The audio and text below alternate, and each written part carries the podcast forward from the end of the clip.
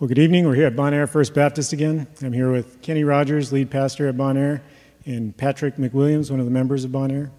And today we're going over Matthew 16 verses, uh, I'm sorry, Matthew 19 verses 16 through 30. Yes.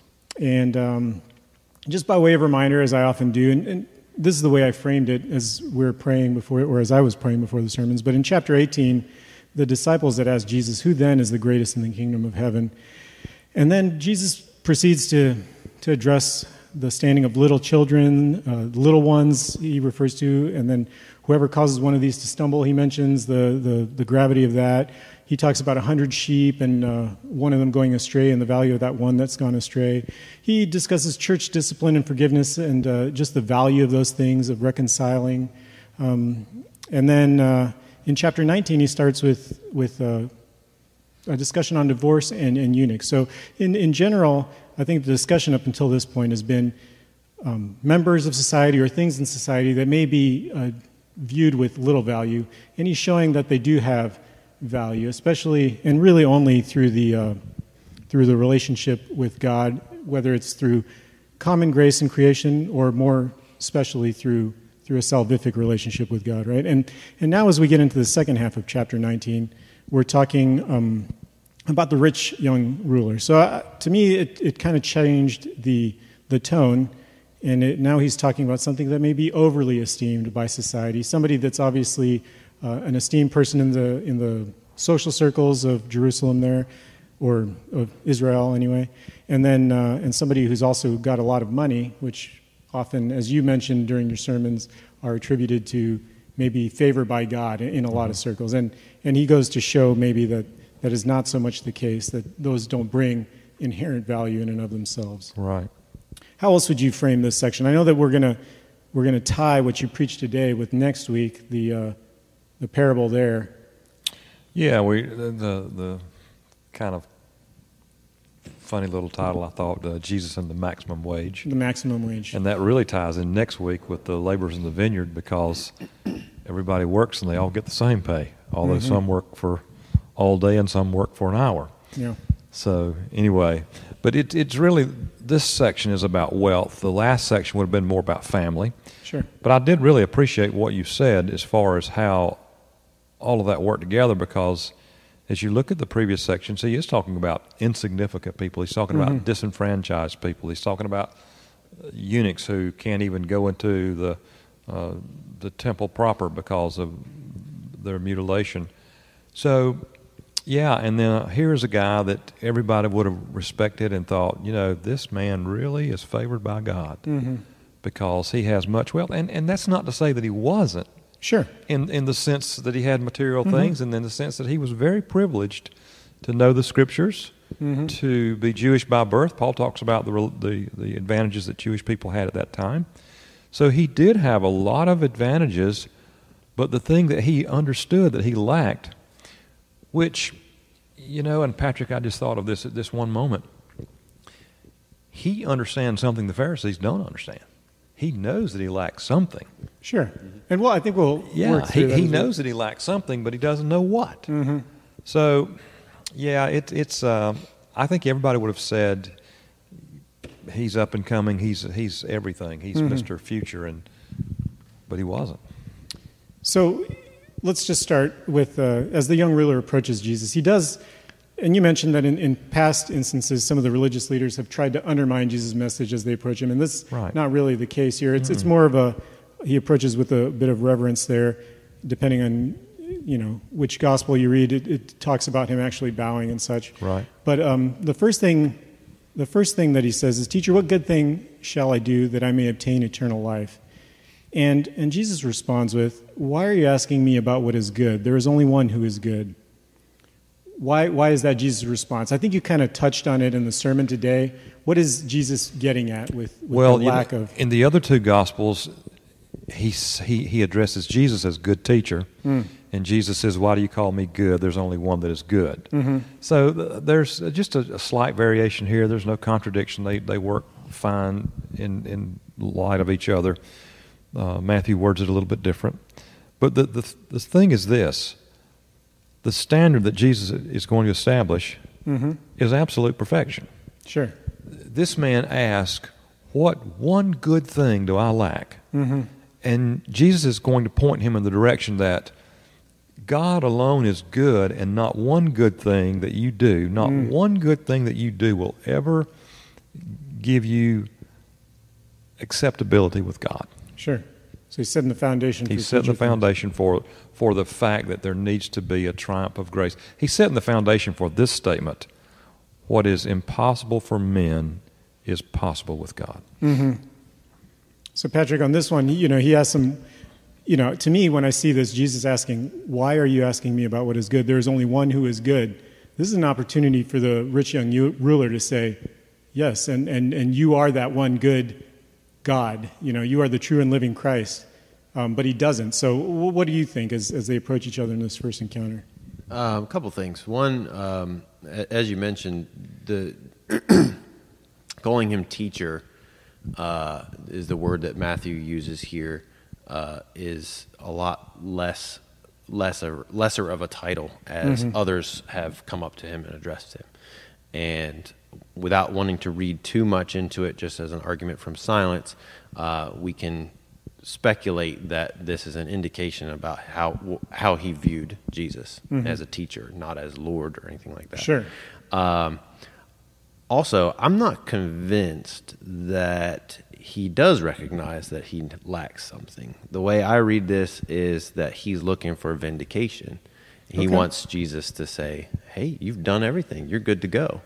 Because I mean, if if he's that blind to his own shortcomings that he says that he kept all those commandments, like he thinks he's it. Okay. Well, let me let me let me take it and, and go with that then, because in verse 18, you know, well, his response is, "There's only one um, good thing," and then he says, "Why are you asking me about what is good? There's only one who is good. But if you wish to enter into life, keep the commandments." Right? That's what Jesus said. And then the rich young ruler responds with, "Which ones?" So my question for that, which ones, is, is it presumptive the way that, that you're presenting it there, or on the other side? is he earnestly asking, I, I understand there are the, all the commandments. Am I getting one of them wrong? Because you could take it both ways. Uh, Yeah, and I, I, th- I think he does understand that there's a lack because he, he pushes the issue. He doesn't just stop when Jesus says, keep the commandments. He says, hey, I'm, I'm, I'm good. Yeah. I do think what you're saying is true. There is no doubt that he wants vindication. Mm-hmm. There's no doubt that he wants an attaboy Yeah. from Jesus. Mm-hmm. No doubt whatsoever.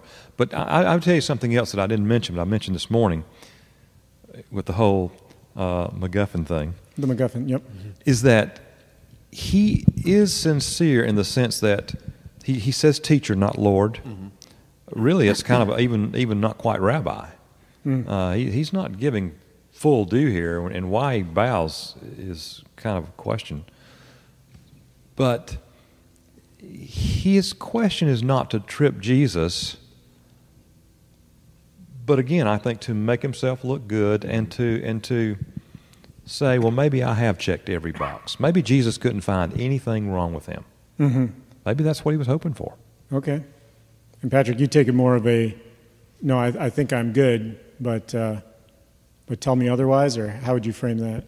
Yeah, I, I think so. I mean, that's just that's just kind of how uh, maybe that's just how I've always read it, and I'm reading my own assumptions into it. But I, mean, I think based on the way it ends, the way he's ultimately unwilling to hear what Jesus has to say, Sure. and, and and goes away sad, Yeah. is he was getting an answer that he didn't want. He didn't want one more thing to do. He wanted to be told that he was good. So it does ultimately You, you know point to what? the true what- when you read heart. the other versions too, the thing that always intrigues me about this is what the Bible says Jesus felt about that man. Mm-hmm. Jesus had he, he, he his heart went out to that man. Mm-hmm. That's that's very interesting. I mean, you don't see that with the Pharisees. Uh, No. I I don't think you ever see that with the Pharisees. He Mhm. says, you know, I'm I'm concealing the truth from you. Sure. I'm speaking in parables so you won't understand. Yeah. And in, in a sense, he doesn't come right out in the text and tell this young man. He just hints at everything. He does. Yeah. And uh, but there, there's really a difference between this man's posture and his question, and Jesus' response to him, Mm-hmm. and the way the Pharisees ask questions and why they ask questions, even though I think they, they were like, in, in a sense, they wanted vindication as well. They, they wanted to be, at least uh, at one time, for Jesus to say, "Ah, you know, I'm, I've messed up, I'm sorry. But he never did. Well, let's go with the. Uh, in, during the sermon, you, pres- you, you mentioned that Jesus, when he talked about the commandments, presented them in a particular order. And I'm not sure that I have that uh, note with me here. It's six, seven, eight, nine, five. Sure. And so, do you think that that points towards what we're talking about here, whether or not the, the person was being presumptive or, or knew that he was lacking something? But it, it almost appears that he's framing it to save the shortcoming that they both understand about the rich young ruler until last. So that's intriguing to me why Jesus doesn't bring up the one about coveting. Mm-hmm. Because if you know that would be like the hardest commandment to say, well, I haven't done that one. Because that's a commandment of those last five, that's a commandment that, that is not about behavior, it's about thought. Sure. And so, I, I mean, I think Jesus was. Jesus is finessing the situation because Jesus knows exactly where he's going to take this. So Mhm. he he.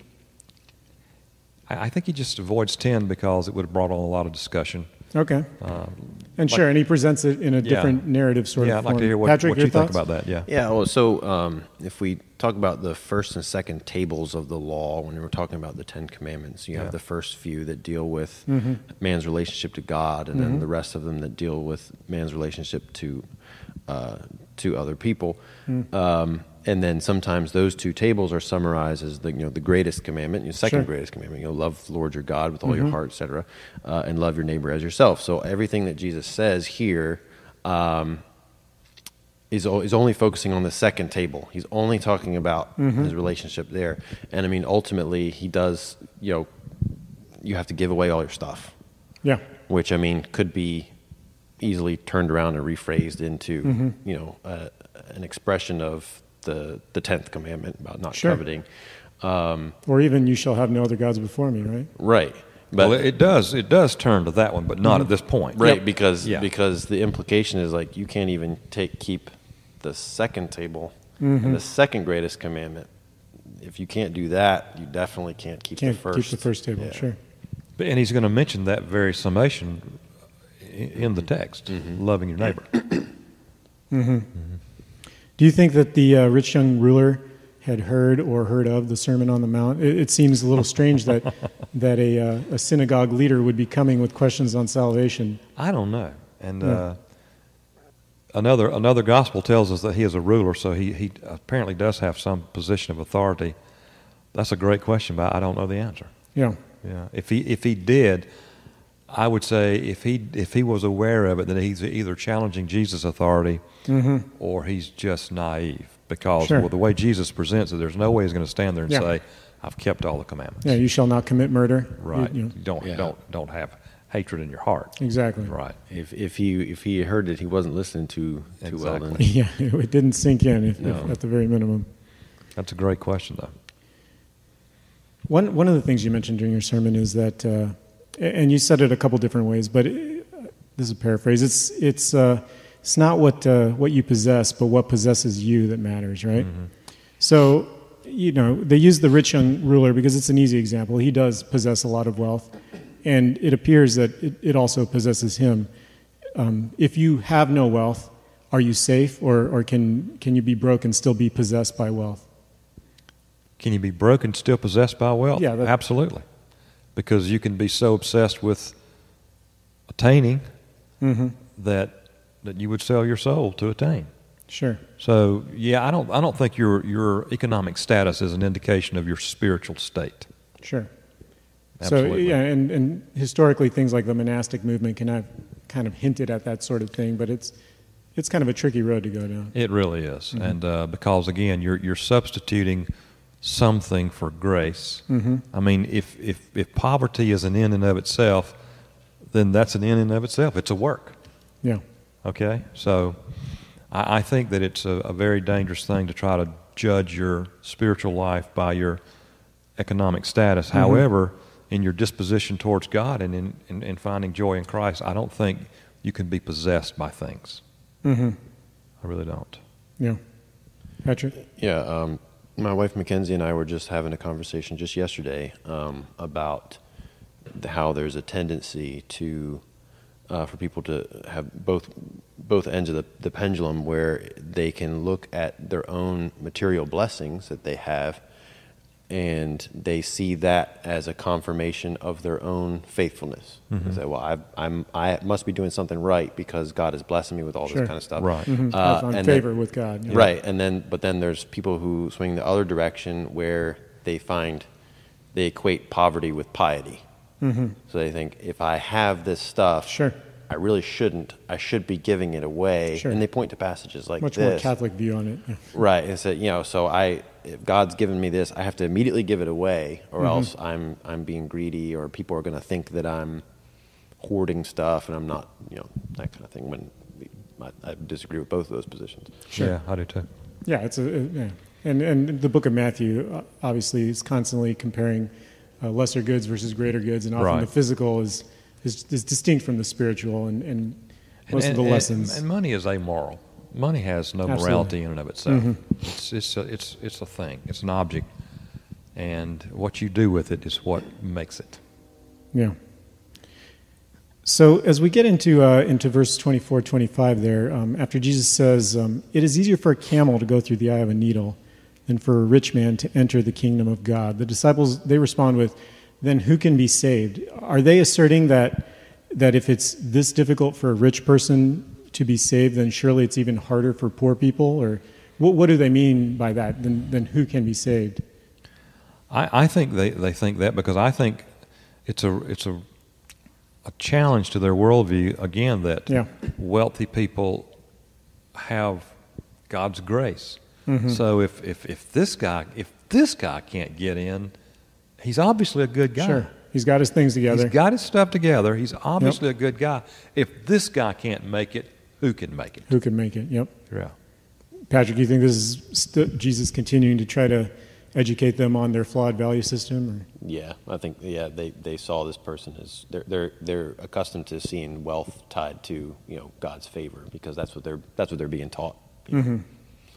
You know, no, no matter what the disciples thought about this man and really what his approach to Jesus was, when they saw him approach Jesus and and pay him respect, yeah, which is, I think that's a, a good term. They just, he, Mhm. He's paid respect to Jesus. Mhm. I think that really had to make the disciples feel good. Sure. And then to see that man turned away, Turned away, yeah.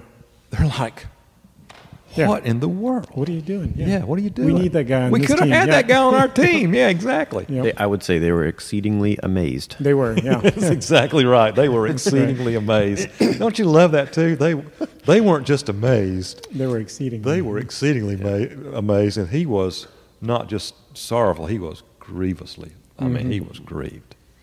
Yeah, quite the emotional roller coaster there. Mm-hmm. So uh, Peter says, you know, in response to all of this, um, Peter says, Behold, we have left everything and followed you. What then will there be for us? Do you see any progression between this question and the previous uh, beginning of chapter 18, where they ask, Who then is greatest in the kingdom of heaven? Not a lot. Not a lot. Not a Right? lot. I mean, it seems like a different uh, he, he- he's still consider, he's still concerned with what are we going to get out of all this Mm-hmm. investment? So I want to give Peter the benefit of the doubt here. yeah. Um, and I think that this question is tied directly to him hearing Jesus saying to uh, to the rich young man, um, "If you give, you sell everything you have and you give it to the poor, you're going to have treasure in heaven, and come and follow me." And Peter hears this and says, and looks around at him and his fellow disciples, and they see like we have, we have we've left our house, we've left our livelihood, we've left everything. Like, what is this treasure in heaven that we're actually going to get? Mm-hmm. You know, and I, I mean, I, if I put myself in that situation, I'd be curious too. Like, what? Yeah. Like, you know, we're following you, we believe in you, but but what are you talking about here? I think Jesus gives them the benefit of the doubt because he doesn't chide them. He doesn't. Yeah. And I made a point of that in the sermon. He, he, he doesn't say, "What are you? will you ever learn?"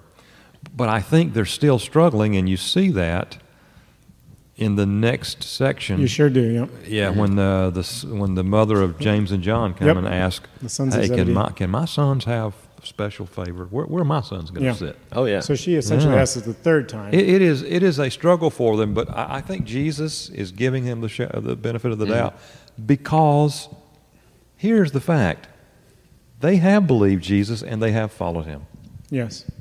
but they to that point still do not understand Mm-hmm. how much of that is God's doing and not their own. Yeah.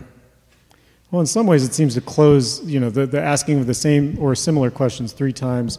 It ends up closing with Jesus asking them, Are you able to drink the cup that I'm about to drink? Yeah. And then it, it, it's really kind of, Hey, do you get it?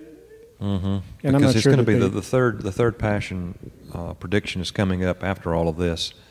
Act, actually, after Zebedee and uh, the sons of Zebedee, their, their mother asked for that. That's Sure. when yeah, that's when he says that. So, yeah, it's it's tough for them. Certainly I mean, by you put yourself in their this, uh, place. It is tough for them. They're- all of their values are being turned upside down. hmm Yeah, it's, it's obvious that they're and still it's like, hoping. it's like Patrick said too. Even their concept of heaven. I mean, what are you talking about? Mm, mm-hmm. I think that maybe that's why Patrick he says you're going to sit on twelve thrones, or, Well, or not not twelve thrones, but you're going to sit in judgment of Israel. You know, Mm-hmm. to give them some idea of the importance of what they're doing. so, what are, what are the 12 thrones then, and, and what is Israel? What do you think, Patrick? Yeah, and I, I can read the passage real quick. Uh, Truly I say to you that you who have followed me in the regeneration, when the Son of Man will sit on his glorious throne, you also shall sit upon 12 thrones, judging the 12 tribes of Israel. There's a very good probability I'm going to agree with him on this. Okay? That you're going to agree? Yeah, I I was going to say so. uh, you're letting me fir- me go, Go first, so first. you can be the contrarian yeah. this time. Okay. uh, so it, it's interesting because uh, how you read this verse can vary wildly uh, based on what translation you have. Um, so at the renewal of all things, it's and it's talking about a specific time period that's presumably in the future. This is going to happen. Uh, one of the things in Greek is that you can switch around the word order a lot and not affect the meaning of the sentence, which makes sometimes translations uh, can potentially get it wrong. Uh, It's all about the endings. uh, yeah. Uh, so the way I've got it written here uh, says, "Ye which have followed me, comma, in the regeneration, when the Son of Man shall sit on the throne of His glory." Um, but if you take that comma out, because there's no commas or punctuation marks in Greek, um, it could also be read, "You which have followed me in the regeneration." this will this will happen. So it's not necessarily talking about a future time period. Um, so uh, a lot of commentators, um, John Calvin, John Gill, among them, uh, the way they understand this verse is talking about you guys, basically, um, you twelve who have who have followed me in this like Yeah. beginning part of this regeneration, where we're starting this new era here, Okay. the church um, when the Son of Man shall sit in the throne of his glory, and they take that as referring to his ascension, Ascension, like okay. right after his crucifixion and resurrection, um, you will sit upon 12 thrones, and these thrones are taken as being figurative, Okay. and they will judge the 12 tribes of Israel, which they do by um, exposing the sin of unbelief. and yeah. say- you know, they, they point about, about So, kind of Israel's an sin of argument for apostolic succession type of foundations there, almost. maybe not apostolic uh, succession, but apostolic authority. Authority, yeah, sure. Well, yeah. Yeah. you're right. Yeah. Authority, but then that's kind of the Yeah. the wellspring that, that brought Yeah. that upon later on. I, I think I think that's a, a good way to read it. I don't have a. I mean, I'm not opposed to that view myself. The other way to read it, though, is that in the regeneration, uh, he, it very well could be talking about the end of time, and if it is, then they have Yeah. some specific task at that time as well. Sure. I, I don't. I don't know that you can see that. I, I- and I think how you take maybe what maybe your eschatology will will flavor how you Hmm. take that a great deal. Yeah, I think so. And then, as we always say, could could could also have a near fulfillment and a far fulfillment, right? I guess that's true. That- that's true, and, and because they don't have to literally sit on twelve thrones and, Mm-hmm. and judge Israel. yeah, W- Some would say Israel's judged in seventy A.D. Mm. You know, Right. Yeah. yeah, so I mean, there.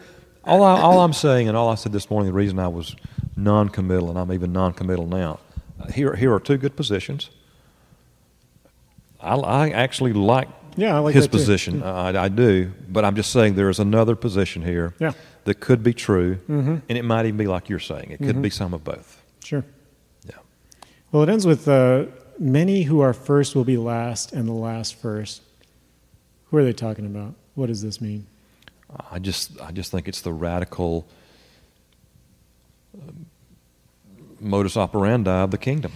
Uh, it goes back to what Jesus has said about the children and all the rest. I mean, if mm-hmm. you're if you're clamoring to to to lay hold of something, to see Yeah. something, then you've missed it because it's not the way it comes. It, it's it's even like their discipleship. If they would just, and I'm sure they thought about this later, they did not ask for this job. Mm-hmm. And they didn't get the job and keep the job because they were really sharp at it. Yeah, They got the job because Jesus called them, and they kept the job because Jesus kept them, except for one. yeah.